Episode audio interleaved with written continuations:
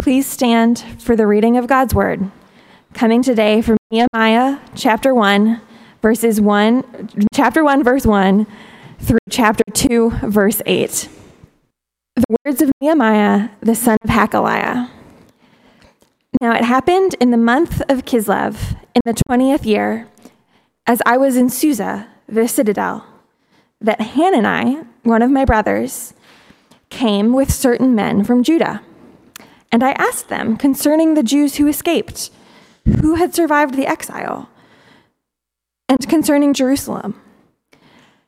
And they said to me, The remnant there in the province who had survived the exile is in great trouble and shame. The wall of Jerusalem is broken down, and its gates are destroyed by fire. As soon as I heard these words, I sat down and wept and mourned for days. And I continued fasting and praying before the God of heaven. And I said, O Lord God of heaven, the great and awesome God who keeps covenant and steadfast love with those who love him and keep his commandments, let your ear be attentive and your eyes open to hear the prayer of your servant that I now pray before you day and night for the people of Israel, your servants, confessing the sins of the people of Israel, which we have sinned against you even I and my father's house have sinned. We have acted very corruptly against you and have not kept the commandments, the statutes, and the rules that you commanded your servant Moses. Remember the word that you commanded your servant Moses, saying, If you are unfaithful, I will scatter you among the peoples. But if you return to me and keep my commandments and do them, though your outcasts are in the uttermost parts of heaven, from there I will gather them and bring them to the place that I have chosen, and make my name dwell there. They are your servants and your people, whom you have redeemed by your great power and by your strong hand, O Lord. Let your ear be attentive to the prayer of your servant and to the prayer of your servants who delight to fear your name, and give success to your servant today, and grant him mercy in the sight of this man. Now, I was cupbearer to the king.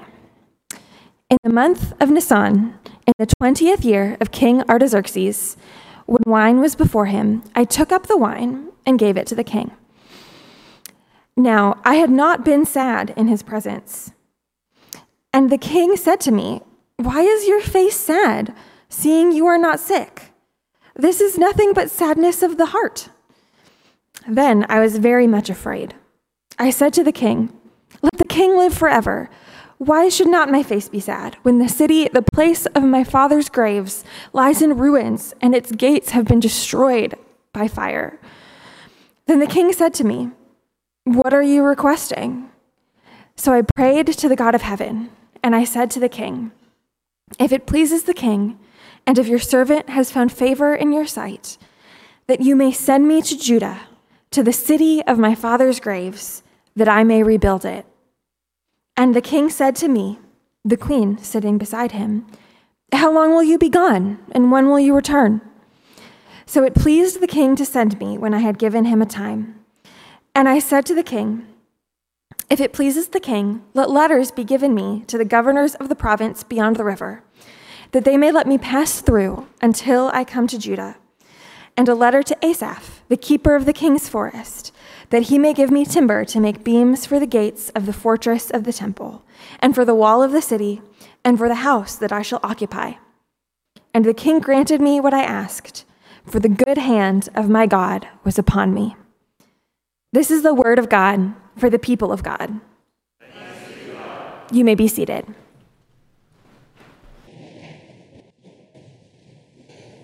Good morning. Uh, thanks, Andrea, for leading us through that passage.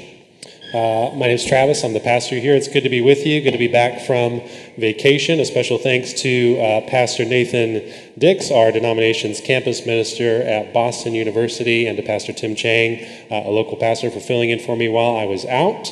But now we are back. And as uh, Greg said, the fall is essentially upon us, so we are starting in on a new endeavor. We're starting in on the book of Nehemiah. It's going to take us all the way through uh, the fall, up until Advent, up until Christmas time.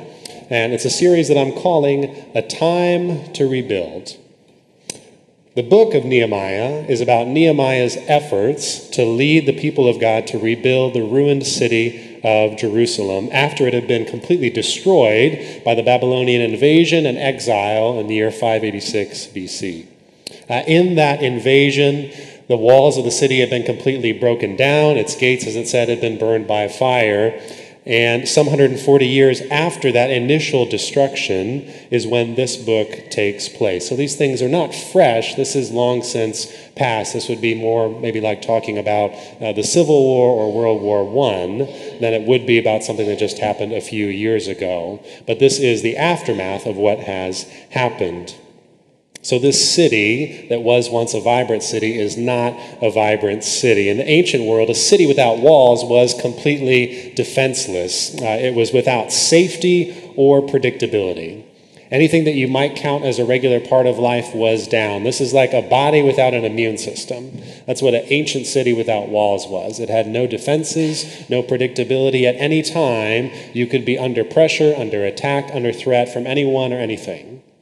You had nothing to protect you. And so for Jerusalem, it had been 140 years without predictability. 140 years without safety. We've seen some long wars in the past decades. We haven't seen anything like 140 years without predictability, without safety, just in ruins. It was certainly a time to rebuild. But for us, after two, going on three years of a global pandemic, going on many longer years of cultural and political upheaval, following gun violence, following years of racial prejudice and violence, economic struggles, inflation that's making life increasingly expensive, our environment deteriorating, and heat waves, fires, floods, and more particularly to CTK here in Cambridge, it's been two years up until I started in May without a permanent pastor. And it was also a time of transitioning away from being this network of churches here in the greater Boston area to just us. Let's be honest. That's a lot, right? We can all just say that's a lot to happen at one particular time, and then for us in our congregation, in our context, to have that happen on top of all those things. So it is certainly for us as well, I believe, a time to rebuild, a time to refocus our hearts and our efforts on something, on the work of God, on God Himself, on His kingdom, its presence, power, and impact in our place and time. So, my hope is that through this series, through this book, that we will get to focus on ways that we, in particular as individuals, and we corporately as a group, as a church, can start to rebuild the walls of our faith, of our spiritual life and practices, of just our basic participation in Christian community, getting out of my home and getting into community with others, uh, rebuilding our trust, perhaps that maybe has been damaged just by the culture and society that we're in and the way that we've learned to slowly distrust each other a little bit. Maybe trust has been damaged for you in being here in part of the pastoral transition or network transition that happened. I'm hoping that we can also rebuild our, our practices of service and generosity. That though we may be, some of us, burned out right now, my hope is that we would not stay burned out that God does not mean to leave us in a particular place, but to bring us somewhere new. And my hope is that through all of this, we will see God as the one who is working in and for and through us to rebuild.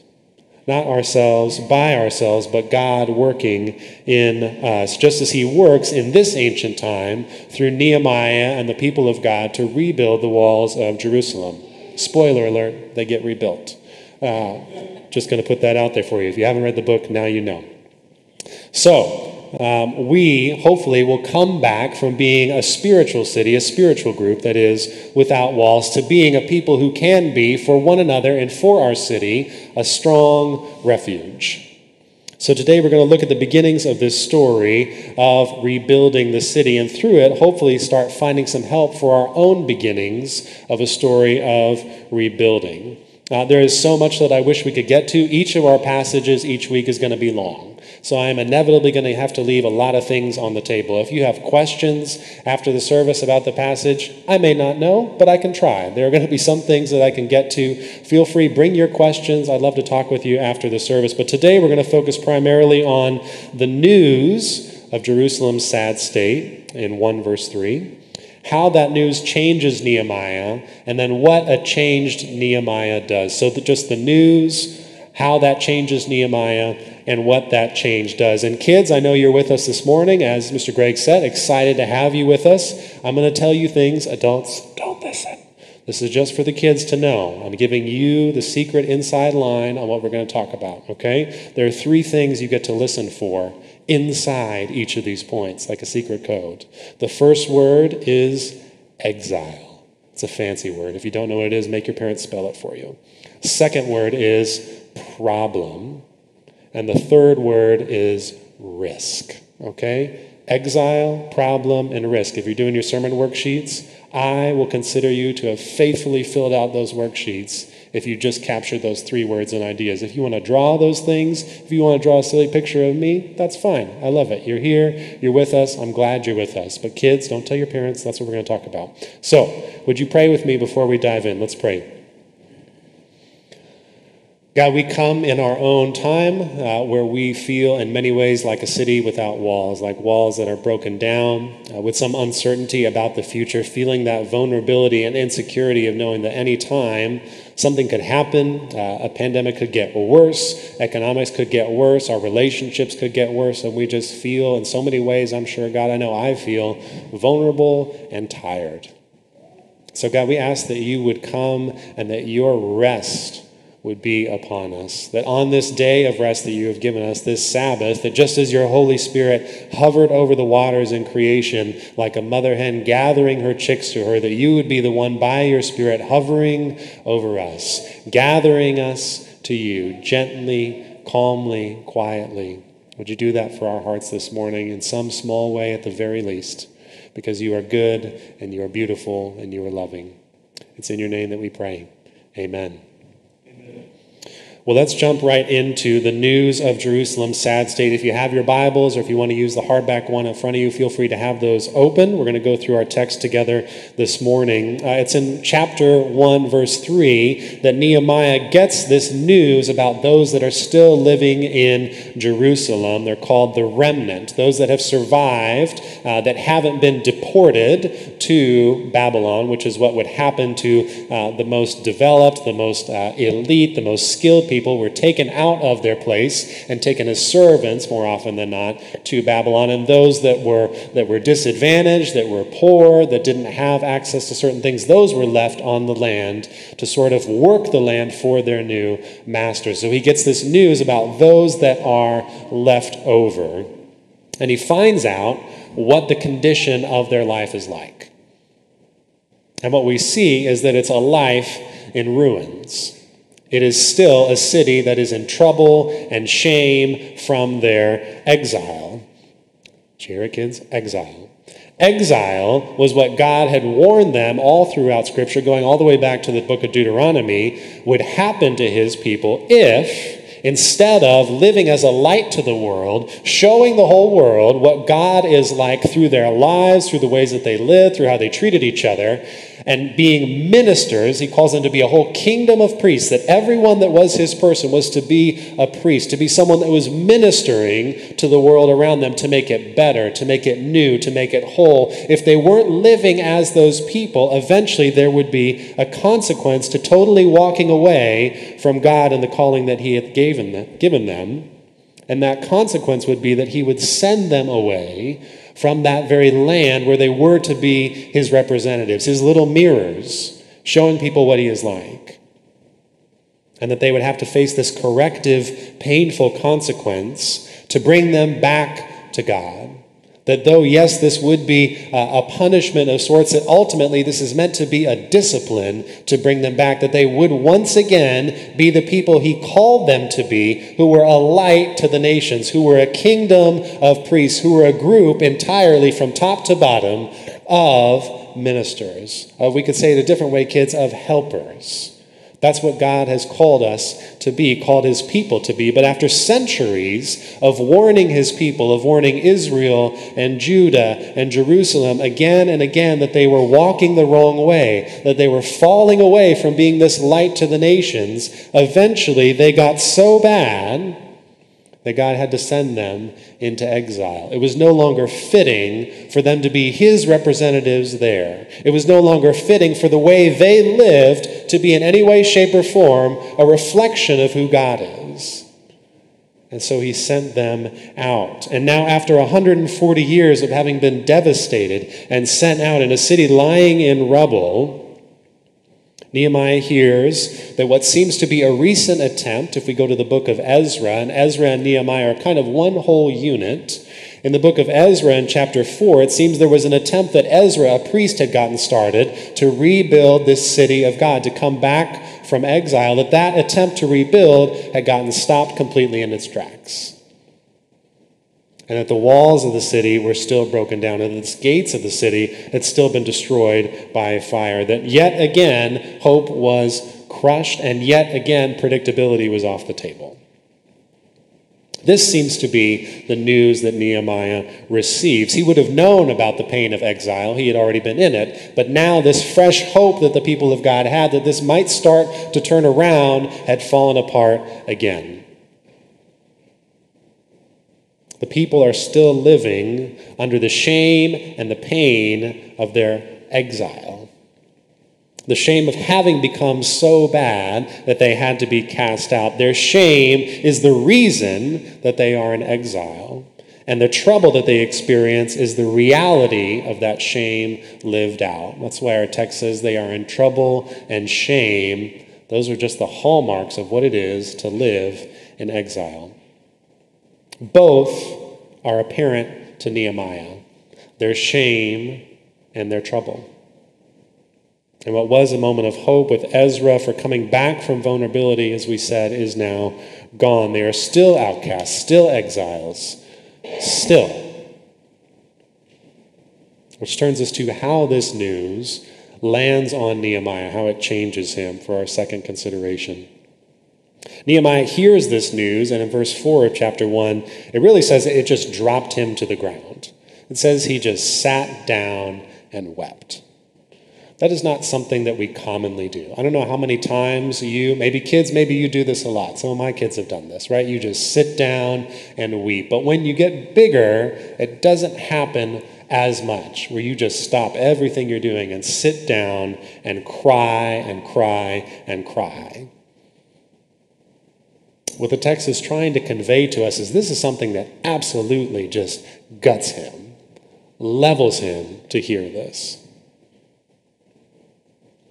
And it says that he mourned, not for a few minutes, but actually for days. And days and days, the text would have us say he was fasting and praying because it says this started in the month of Kislev and that it was all the way until the month of Nisan, which is four months later, that he actually had this first conversation with the king. So it was a period of four months that he was fasting, grieving, and praying. This was life changing for him. This is not something that you see on Instagram or in the news and you think, oh, that's really sad and then the rest of the day goes by and you don't think about it again. This was something that he saw and that changed him, and he had to stop living the way he was living, and his life started becoming different because of this news. You might know what that feels like. You might know what it's like to get that kind of news that changes your world from one day to the next. That's the kind of news that this was for Nehemiah. One commentator puts it this way that Nehemiah wrestles so deeply with the pain of this news that his life is actually changed by that wrestling. Nehemiah enters so deeply into the pain that it changes him. He lets himself be consumed by it, not over a day, not over hours, but over months and months. He sits with this, he, he simmers in this until it changes him. It becomes the center of his world. becomes something that he can't stop thinking about, that he can't stop talking about, that he has to address. It, it's shifted the whole focus of his life, and he can't get his heart off of it. And we can see through his prayer in verses 8 through 11 and his whole list of actions in chapter 2 that whatever his plans were before, whatever he thought he might do in the course of his life, in this prestigious position that he had inside the citadel that was, that was at least a retreat, but sometimes a more regular residence for the king of the empire at that time. And he's a cupbearer, which was a, a position of influence in the kingdom. Whatever he thought he might do through this prestigious position that he had, that's changed now. That was his life before the news. Whatever his plans were before, now the plans of his life are going to revolve around trying to do something about this, about what's happened to his city. He's trying to do something to rebuild the place being attacked by a fly trying to rebuild the place where the people of God could meet with God and where his name would dwell. That's what it says in verse 9, which is another way of saying a place where you could meet with God personally. That's what it is to know God's name, is to know Him personally. He's come, become consumed with what's happened to the place where you can know God personally, and He has a desire to return the place back to a, a flourishing where you could actually know God personally. Because at this time, that's what it looked like. That was the way that you knew God concretely. You met with Him there with His people at the tent of meeting, at the tabernacle. That's how you knew Him. And He wants to do that, even if it means taking a big risk. Because, as verse 2 of chapter 2 says, He was scared to make this request of the king. It would have been risky for a cupbearer to not only act sad in front of the king, which was not what you were supposed to do. You were supposed to be happy. You were supposed to be kind of the life of the party and keeping things going. This was a breach of proper behavior in front of the king. So it's not just risky to look sad in front of him, but two, it would be risky to ask all of these things of the king for a people that had been conquered. These are not his people. This is the empire that he governs. He doesn't owe anything to them. He's going to ask a lot of this king for a people who are not his people. Imagine a Ukrainian coming from the Luhansk province, somehow in the service of Vladimir Putin, begging Vladimir Putin to make all these changes to rebuild a city that he had just destroyed. That would be exceedingly risky. Nehemiah feels rightly scared to be making this big request, but he takes it because this is what has a hold of his heart. This is what his life is about now. Whatever may happen to him, this is what he has to do. In a word, what's happened is that he has made their problems his problems. That's what's happened to Nehemiah. He has stepped into the pain of their world. And he does the kinds of things you would do if you were living in their world. If your walls were broken down, if you had no opportunities, if you had no future, you would sit, you would have no appetite and grief, you would be mourning, you would be praying, life would be hard. Nehemiah does the kind of things that show that though he is living in some palace far away, he is spiritually entered into the problems and the life of these people. And he is going to try to not just enter in spiritually, but to actually step into their world physically and do something about it, to fix it, to change it. I think we could say that what he is doing with his prayers, his fasting, all the actions of chapter 2 is he is saying, if you've got a problem, I've got a problem. That's what Nehemiah is saying in his heart here. If you've got a problem, I've got a problem. There's a song by Joy Oladokun called If You've Got a Problem that expresses this mindset, I think, really well. I don't think she's a Christian, self professed by her own website, but some of the lyrics really hit home for this attitude. She says, When the light is gone and you're on your own, You've been trying, but the fight never goes away. And you don't know when the sun will shine again. All you've got to do is look my way. Because if you've got a problem, I got a problem too. If you're standing at the bottom, I'll reach out for you. If you need someone to lean on, I can be strong. I will carry you through. Because if you got a problem, I got a problem too.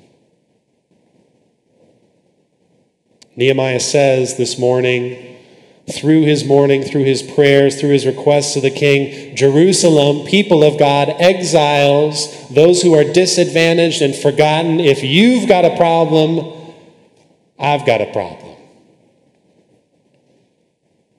And in that, Nehemiah reveals the heart of God for us. Because this is exactly what Jesus Christ does for us. He makes our problems his problem.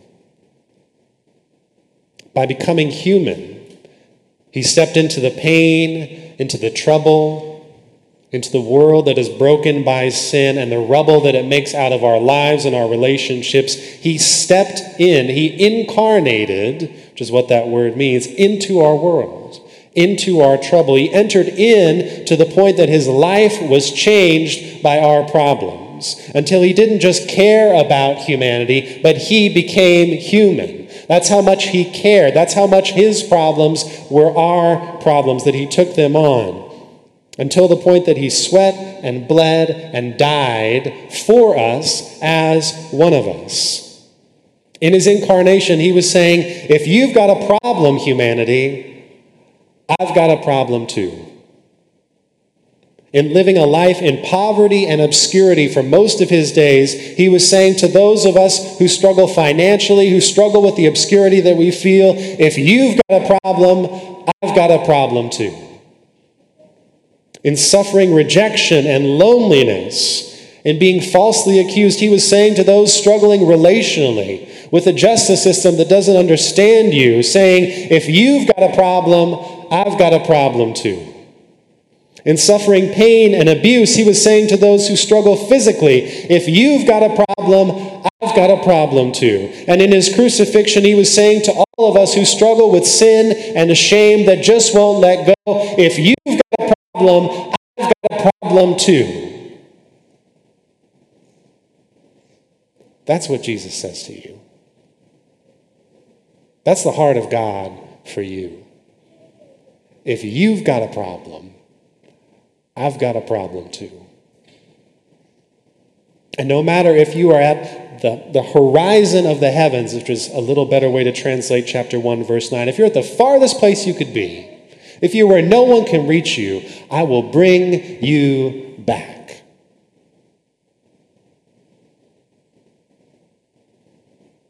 This is what Nehemiah's heart reveals the very heart of a God who makes our problems his problem. And what I want to look at in our very last point here is what happens when you make someone else's problems your problems? What happens to Nehemiah? What, what happens in his life when he's made someone else's problems his problems? When he's caught a vision for having yourself and others rebuilt in the Lord? What happens? I think we see three things here you pray, you plan, and you risk.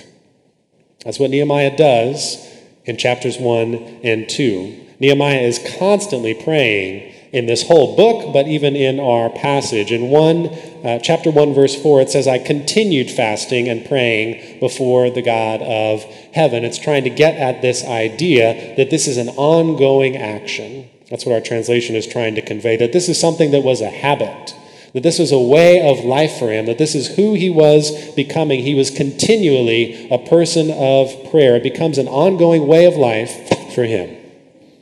And in verses 5 through 11, we get to see what this prayer life of Nehemiah was like. It had three parts to it he acknowledges, he owns, and he asks. He acknowledges the God who can handle the problems, he owns personal and community problems, and he asks God to make their problems his problem. Look with me. Verse 5, he talks to a God who can handle all these problems. He says, God of heaven, great and awesome, whose love and commitment doesn't fail. He is redirecting his heart to someone who can handle these problems. Next, he owns not just their problems out there. We all like to do that. Amen. I can I can own society's problems, family's problems, people's problems. No problem. You get how much time do you have, right? Let's name other people's problems. Then it gets to my problems, very quiet. Very short list, right? He owns not just their problems, verses 6 through 7. He says, We have sinned against you. Maybe a, a, more literal way of saying what the ancient language says is, We offended offensively against you. We've done things really wrong. But he doesn't just say they've done things really wrong. He says, Even I and my father's house have sinned. Verse 6. But he doesn't just stop at owning all these things and sit down in despair. He asks that this great God of heaven would do something about these things. He asks that God would make our problems his problems. In verse 8 and following, he says, Remember, remember where you said to us that if we acknowledged that we've got a problem, you would come and you would find us and you would bring us home. This is a template for our own prayers. For our own prayers for God to rebuild the mess in our lives, the mess in our world, that we would acknowledge a God who can do something about it, that we would own the ways that we and others have broken down, and that we would ask Him to do something else. And this is a beautiful formula because, one, it gets our eyes off of me. One thing our culture loves to do is trust in our ability to figure it out. And another beautiful thing that this gives us is the ability to own all the ways that we just can't do it. The ways that we mess up. It forces the gospel into our hearts. Not a gospel of earning and achieving where we can never make huge mistakes or we can never have offended offensively against people, against a whole people group. This gives us the opportunity to say, yes, that was me. And yes, God is the one who is going to bring me home from there because I am going to trust that He remembers what he said he would do. That no matter if I have offended offensively, if I have cast him off, he will find me and bring me home. It gives us the ability to be broken, messy people, to be people who have contributed to the mess, not people who have just stood far off and said, Yeah, that's messy. But to be people who can own the ways that we are a mess. This is a beautiful template for our own prayers. But Nehemiah does not stop at prayer. Though prayer is deeply critical and important, he also plans. And I know some of my planners just got excited, right? You're like, five year plan, 10 year plan, I'm ready. This is the part where we get to use our planning, not in place of praying, praying but alongside, after it. In verses uh, chapter 1, 11 through 2, 8, shows how Nehemiah must have made plans to see the city of God rebuilt. He is asking God in this prayer in verse 11, Help me today when I ask about this. This wasn't a spur of the moment thing. He had thought about this, he had settled on it. He was going to ask the king. And the way he asked the king shows us that he had very specific things. He had thought through what would happen, the roadblocks that would come, the people that would get in his way, the supplies that he would need. He had put time and effort into thinking about what it would take to see this place rebuilt. He didn't just wing it, he planned it. He put effort in like you do when you care. None of us have to work that hard at planning for something we care. I'm sure if you took the log of activity from your phone, from your email, whatever it might be, it would not be that hard to see the things that you care about because you have spent time on them. You plan around doing the things that you want to do. Nehemiah plans because his heart is dragging him into these things. It's so hard to plan when we don't care. And Nehemiah is following a heart that has been changed, a heart that has entered in to this news. He's being driven towards the things that he cares about. And then he takes risks to see the prayers and the plans that he has made actually come to life. He takes risks to see the vision of a rebuilt church, a rebuilt people of God come to life.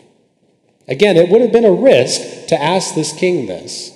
There was no due process, right? You were a foreign exile in the service of a king. If he didn't like you, there was no appealing to the Supreme Court. Whatever happened to you happened. This was a risk for him to try to do this. He puts himself on the front line. He makes their problems his problem, and he risks his life for his city, his home, his vision. And he does it through the energizing power and confidence that he has that the God of heaven, as our passage calls him, is at his back. You see, just because we start acting does not mean that God stops. Just because you have started trying to do something, started trying to fix sin in your life, trying to fix relationships, trying to fix whatever it may be in our world, it does not mean that because we have started acting that God has now stopped. That God said, Yep, great plan, run with it, I'll see you at the end. No. He believes that the God of heaven has his back. He prays even while he's risking. In chapter 2, verse 4, he says, I was talking to the king and I prayed. He believes that the God of heaven who sees all these things is with him, behind him, as he is taking these risks, that God is with him in the risk. He is with him in that room. He is making Nehemiah's problems his problems. Why would he stop now when he is just getting started? I want to encourage you to ask yourself that same question. When you start to doubt God being willing to help you rebuild in your life, your relationships, your friendships, your family, whatever it is, why would He stop now? if he has made my problems his problems, if I can look at Jesus and see just how deeply committed he is to entering into my life, into my pain, that he would not just become like me, but that he would die for me like me, that if he would step all the way in to do that, why would he stop now?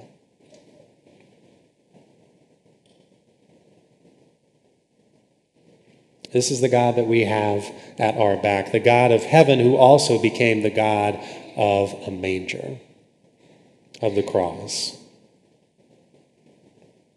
We see this God through Nehemiah, and we also see through Nehemiah God giving him a blueprint for how we can start our own rebuilding, that we can pray as a people and as individuals. We can plan as people and as individuals, and we can risk as a whole people and as individuals.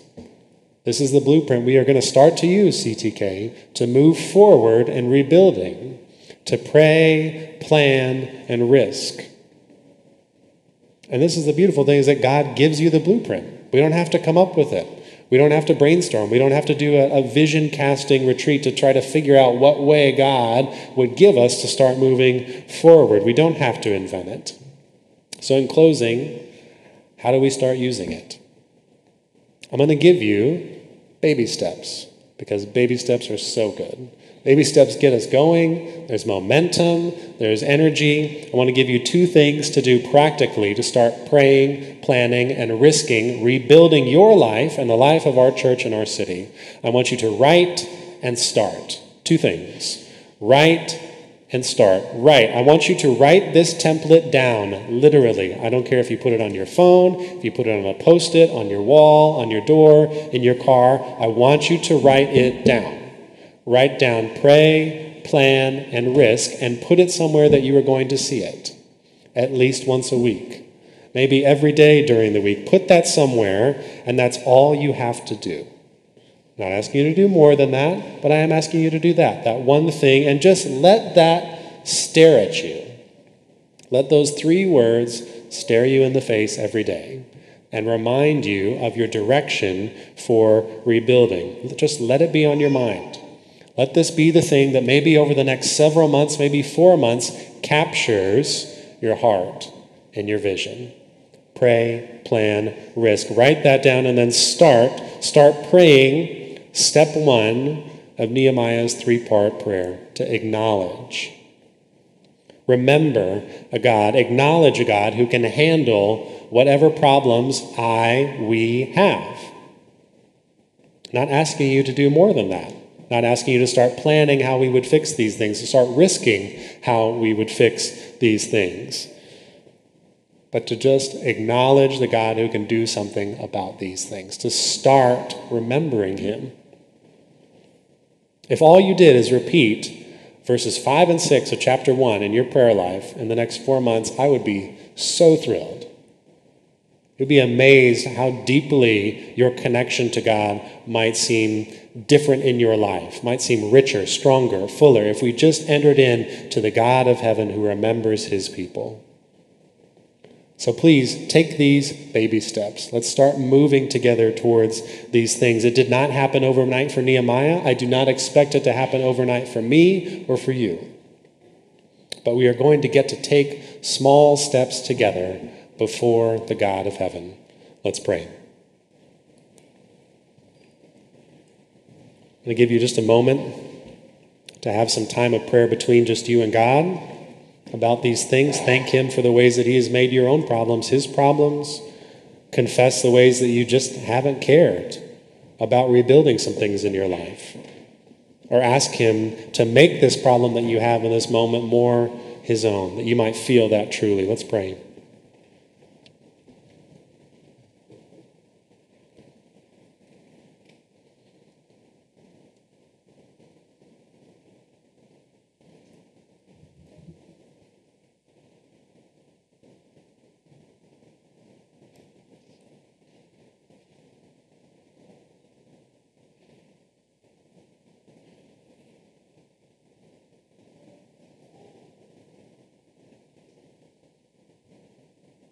God, we do acknowledge you as the God of heaven, that we sit under your gaze, that we sit under your love. We thank you that you came near. God, we just uh, equally acknowledge and confess there are so many ways but we are nowhere near you in our hearts, that we're thinking of a thousand other things, that we are uh, controlled and crushed by so many fears that are not your fears, that would vanish if we truly trusted in you. And yet it's so hard to shake these things, God. So would you shake them loose from us? That we might again be a city on a hill, that we might be a light to the nations, that we might be a place where people could know you personally by your name. And so it's in your name that we pray. Amen. I invite you to stand as you're able, and we're going to sing a song of response before we come and take communion. Let's stand and sing.